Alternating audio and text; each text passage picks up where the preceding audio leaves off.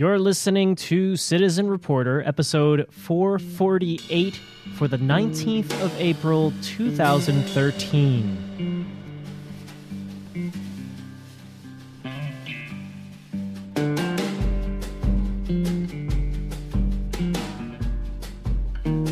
Hello, everyone, and welcome to another edition of Citizen Reporter, the podcast dedicated to underreported news. I'm your host, Mark Fonseca Rendeiro, sometimes known as Bicycle Mark, and today we're continuing with the topic of water, specifically when water goes from public to private, and now in different parts of the world as it goes public again, the remunicipalization. Today, we look at Latin America, specifically Bolivia, as our guest is Marcela Oliveira, Latin American coordinator for the Water for All campaign at Food and Water Watch. She's based in Bolivia and has watched the battle over the last decade as the water system went from public to private and now public again. But there's so much more to it, so I'm very glad to have her on today's program. Let's get right to that interview.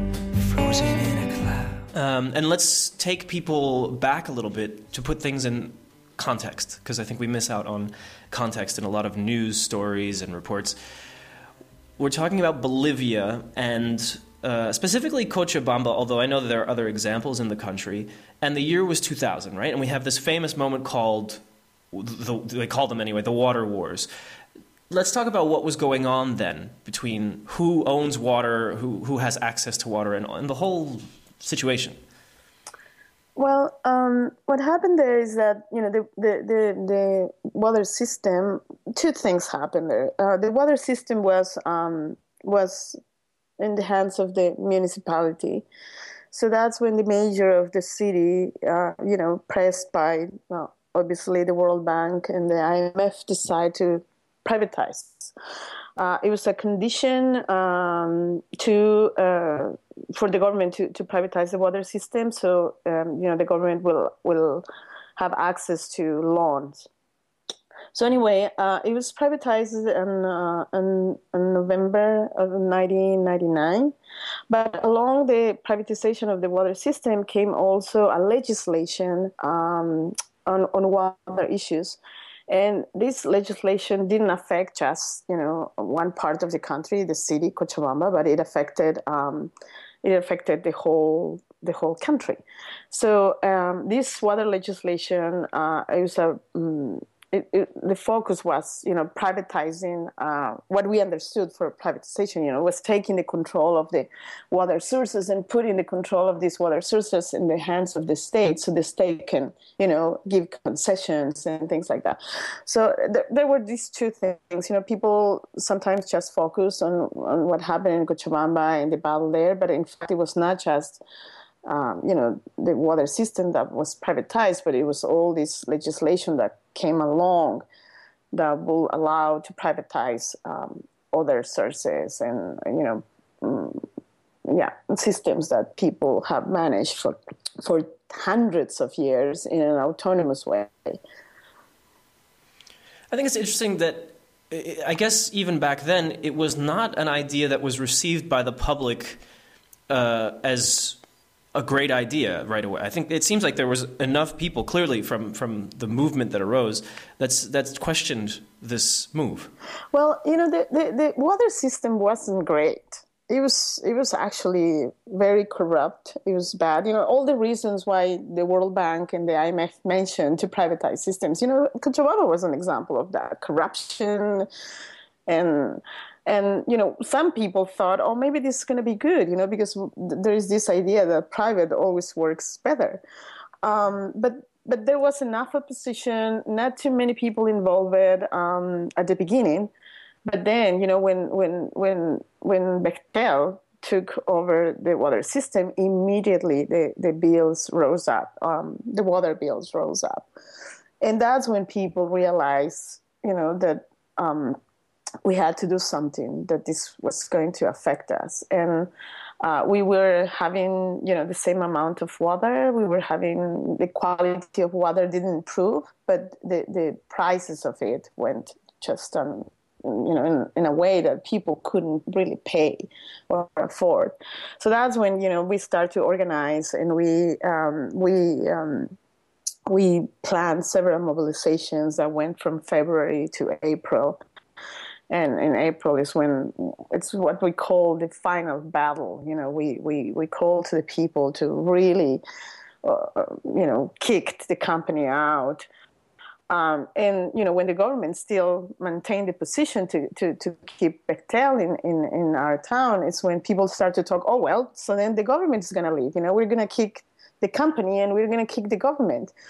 Um, so that's when you know I think um, uh, Banzer was was in that time our president. He was a former dictator.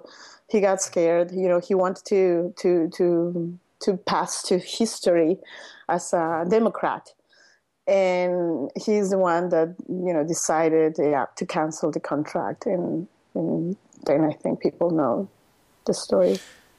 Yeah, it, it's impressive because uh, still today, all these years later, sometimes we have protests and we have attempts at movements to reverse the, such ideas of privatizing different services, not just water. And here we have this example in Bolivia where not only was there a popular movement, but it it won, right? I mean, that was a victory. And then comes the question: What do you do once you win? Yeah, we, you know, we, yeah, we won. Uh, you know, it was a hard victory because there were people that were wounded, and there was one one one young man that died. Um, so it was a sour victory. But then, um, you know, after 18 or 20 uh, years, you know, that have been that the social movements in Bolivia have been losing battles. You know, this this this was more than a practical victory, more than you know recover the water company was was a political victory uh, because people felt like we could win other battles too. You know that nothing was was written, that we could we could change history.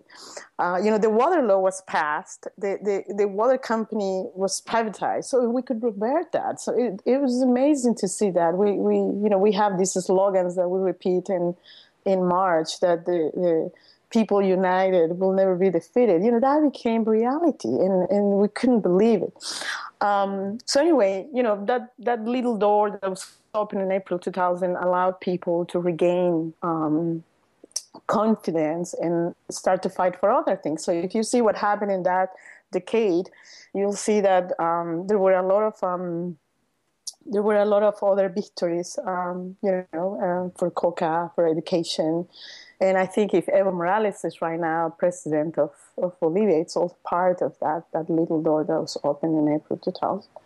But yeah, you know, looking back again to, to what water means, um, um, we, we, you know, once the company was, was, was there and the government said, okay, here it is, you know, do whatever you want to do. Uh, we really start to think and that that we were really good, um, you know, resisting, and we were very successful. Uh, but but maybe we weren't thinking much in, in the alternatives. So the water company before the privatization was bad. Uh, it was it was worse with, with, with the privatization. And so what do we want? You know do we want this this water company to be you know to, to go back to what it was before? And people said absolutely not. You know we want this to to to be in people's hands so people can do something about that so it can be accountable to, to the people. And we also start to question the notion of public. You know what, what does mean to have a public company does, does that mean that it has to be in the hands of the state or it, it means it has to be in the hands of the people? So all these all these things you know all, all what i'm mentioning it, it was learning of of we learned that after the water war and, and for several years we were reflecting on that. Um, at the end, you know, we were also so so busy trying to trying to um, because when we tried to to change the water company and to try to you know to create a new model of a water company, uh, it was very hard. Because um, we realized that the whole um, you know, the whole system wouldn't allow a company that we imagine to work because all the legislation was against that. So neoliberalism in 20 years in our country uh, created a whole bureaucratic legislation that was impossible for a water company to, to that the way that we imagine to work in that system. And so then then we start to think well we have to change the system. You know we have to change the way that the, the things were in bolivia at that time. And so we start to talk about a constituent assembly in order to create a different kind of country because you know so you know this little this this water system the, the what happened in april 2000 that was very you know practical a, a concrete issue uh, led us to think about the whole state of the country and, and how how how the structure of the country was. And in that you know in that um, in that path i think we didn't you know we we let the water company go away. And it went again in the hands of politicians um, it, it has a lot of problems. I will say that right after the water war, it improved in many ways, but um, you know, delivering water to, to some sectors they, they, they never had. Uh, but right now, it's it's it's not in good shape. You know, still in hands of, of the politicians. They are the ones that decide. Um, there's no control of the people on that, and you know, I, I think we. It's like what the Ecuadorians uh, say, you know, we, we won a battle, but we lost the battle too. So we won, but we lost. Um, anyway, it's it's that's how it is. It's, it sounds like a sort of yeah the the unfulfilled uh, victory. It's not complete, or yes, you can put it in the other context. It's a battle. It's not the war. I mean, it's amazing to think that you you know in the effort to better define and redefine for for our era and what we know now what is public you have to first get into the laws of a country, and of course, that's a much more difficult uh, thing. It takes much longer. Uh, so suddenly, you had to, yeah, get into politics. I'm, I'm, I'm curious. You have described to me the, a difference between the idea of what is public in the in the global South, say, and then in the global North. I mean, if if the laws had been favorable, what what would a public water company in, for example, Cochabamba, what would it look like? Would would it involve a lot of town meetings with, with people coming, you know, into one place and discussing their water and how it's going? Yeah, I think that's that's exactly what it will happen. It will it will put the control of the, the, the water company, I think, in the hands of the ones that are, you know, are involved in that. I, see I see difference in the you know I, I travel a lot north and south uh, for the work that I do. And what I see in the north is that that that people sort of have delegated the decisions of things that matter to them to politicians or to institutions. So uh, you know, it's it's it's a it's in a board room that where where decisions are taken. And if you go to Bolivia or if you go to Ecuador or Peru, you know, the the the, the political system is so different because people want to decide about those things. You know, they don't want politicians to decide about it, and and um, so you know, while while people here probably feel comfortable with that that way, and and I tend to think that not so comfortable for the things that have been happening, you know, during the, past year, you know, with Occupy and and all, all you know, all the risings in, in the north. Um, you know, in, in, in, Bolivia, that's the tradition. In, in, in, our countries, that's the tradition, you know, to, to, to, to decide for ourselves. You know, nobody has the right to decide for, for, for the things that, you know, are important to you or are going to affect you. So in the case of water, I think people clearly have said we want to decide about that, and, and that's what happened in April 2000 in Bolivia. I don't know how that model will, will look like, but I think it will it will involve a lot of yeah people's participation, and that's something that happened. In in Cochabamba like around 40, I will say maybe even more than 40% of the water system or, or, the, or the water provision is delivered by autonomous water systems. You know, it's, it's people have created, the, because the state was absent, people have created their own water systems and you know like in cochabamba around that percentage of people get water you know because they have organized themselves around that. There are hundreds of water committees in the city and they each one of them work completely different from the other because they have their own ways to organize they have their own own rules they have decided in a communal way the way that they want to run the water system. So i think we we, we have to start to look into into this kind of um, these these types of organizations because there there there are lessons there that we can learn to apply into these other big things that we have in in in our countries. So, in many ways, I hear a spirit of we can't do it through the government necessarily. We'll do it on our on our own, collectively or or yeah, autonomously, as you said. Um, is that a growing trend? I mean, is that disillusionment with the idea of doing it on the government level? Well, I think that's that's a the way that it is in Bolivia right now. Um, I don't know if you you have been well the the, the the Bolivian government is, in the case of water, the Bolivian government was pushing for a um, convention, a UN convention on the right to water, and it has been approved uh, a couple of years ago, if I'm not wrong. Uh, so that that convention says that the state has the has the obligation to provide water to, to the people. So it puts again, you know, um, and this was something that the Bolivian government, you know, it looks like a great thing, you know, in theory but um, and it puts um, you know it, it was something that the government did it without talking to people about that. But if you go to Bolivia and you see the reality there, you will see that the state doesn't provide water to to to a big part of the population. And this this population that that has been you know neglected in some way didn't wait for the state to provide water. You know they organize themselves. Nobody can live without water. So they have created these amazing organizative um, systems that, that go, I will say, beyond water, you know.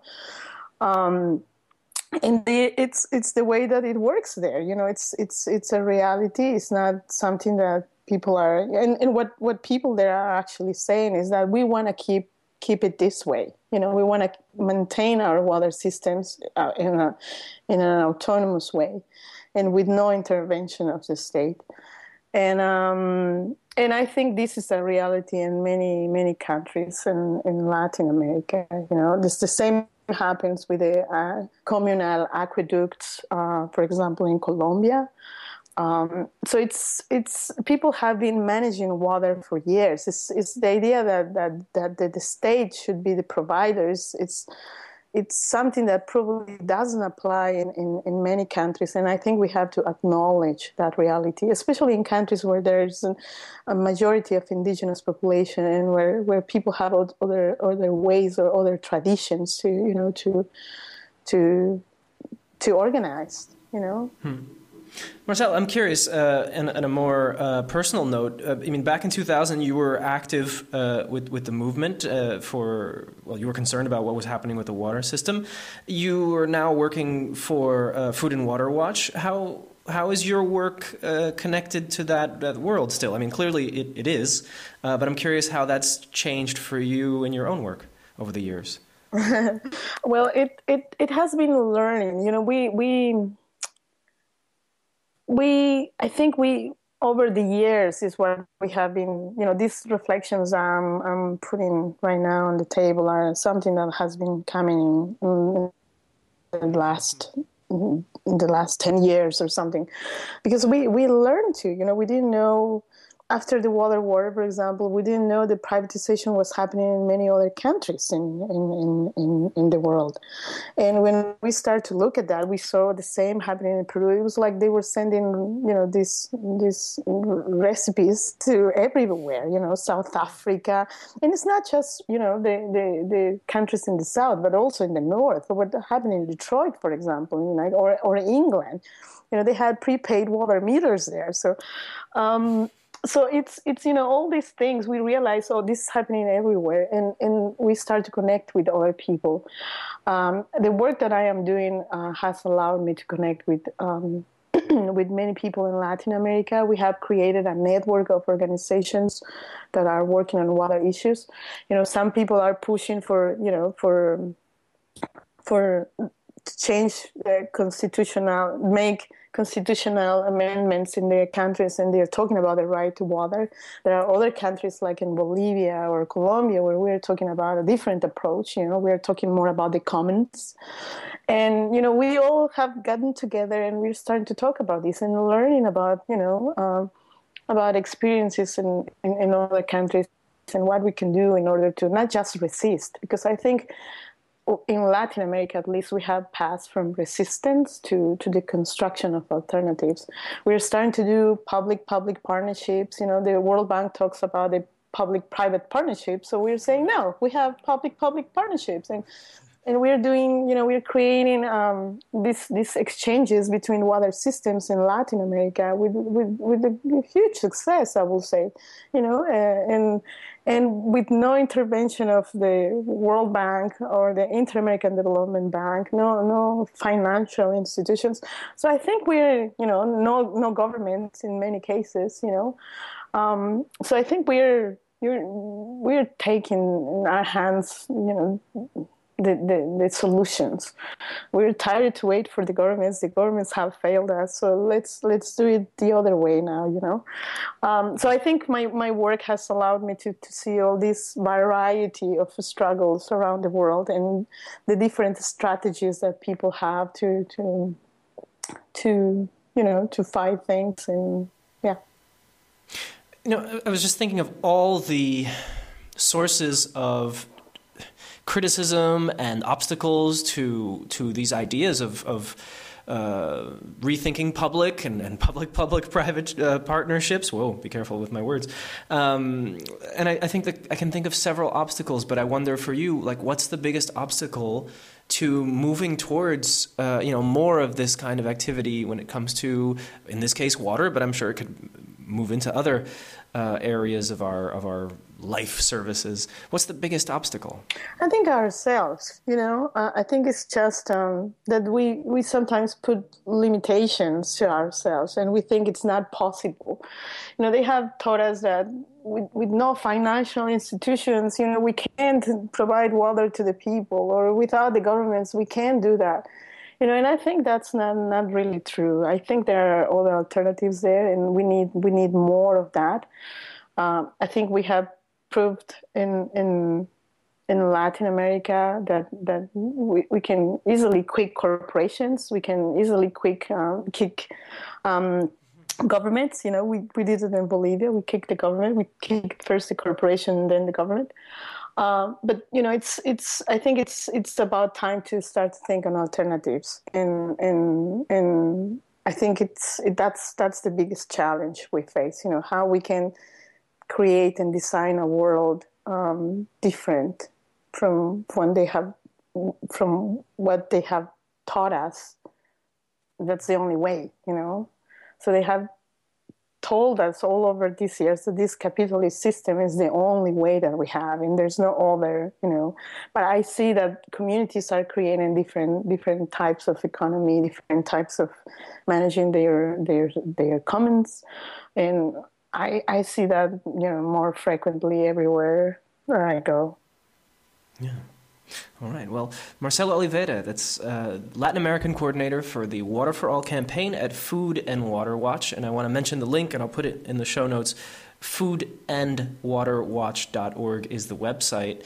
Um, Marcela, thanks so much for taking the time. It's it's great to hear from you, and and it's also I think great to hear the acknowledgement of how complicated this can be, but also the possibilities, you know, the, the, the what is possible and what we can do. Yeah, thank you very much for listening to me, and uh, you know, and and we'll see you soon.